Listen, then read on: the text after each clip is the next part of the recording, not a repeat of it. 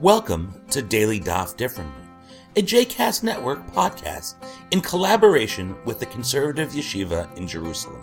This daily podcast invites you to join us to study the daily Talmud page with a variety of liberal rabbis and teachers. For more information about the Conservative Yeshiva, please visit conservativeyeshiva.org.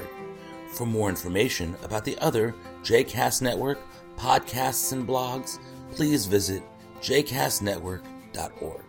Shalom, and welcome to Daily Daf Differently. My name is Noam Rauscher, and I'm a rabbi in Charlotte, North Carolina. Today we're going to be studying the first chapter of Masechet Yevamot, Daf, or page 12. This daf continues its debate over which of the 15 women originally listed in the Mishnah are prohibited from Yibum and Chalitza.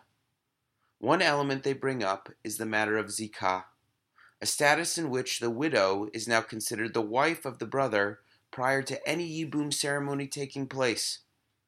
This status means that she may not pursue marriage with anyone else before she is granted chalitza from her intended brother-in-law. Zikah means that her intended brother-in-law has first right of yibum or potentially refusal of yibum to her. The rabbis ultimately determine that co-wives or sister wives are generally permitted to the Yibum process regardless of who they might be marrying, with exception to the prohibition stated in the Mishnah. Keep in mind, this Talmudic discussion was all about women who were exempt from chalitza and the requirement of yibum. The Gemara shifts its focus as the daf continues and it discusses contraceptives and the type of contraceptive device women are permitted to use for various reasons. While the ins and outs of these dapim are somewhat intricate and confusing, one thing is for sure.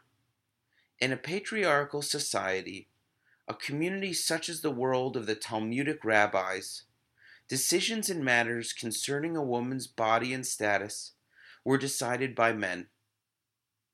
That's not really surprising given the context, but it should also give us insight into the way in which men, today, seemingly think they have decision making status over a woman's body and her person.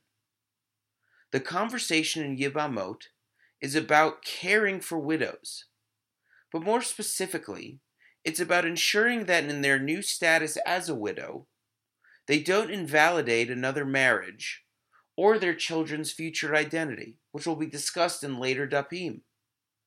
I suppose that makes sense from a religious practice point of view. And yet, I can't help but consider how these decisions impact the lives of others, potentially in negative ways.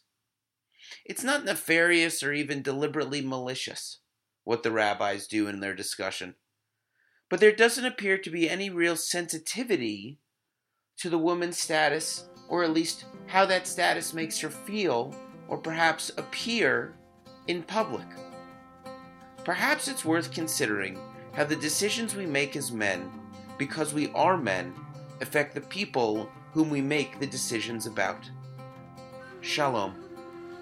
I hope you've enjoyed today's episode of Daily Daf Differently, and that you'll join us again tomorrow for a new page.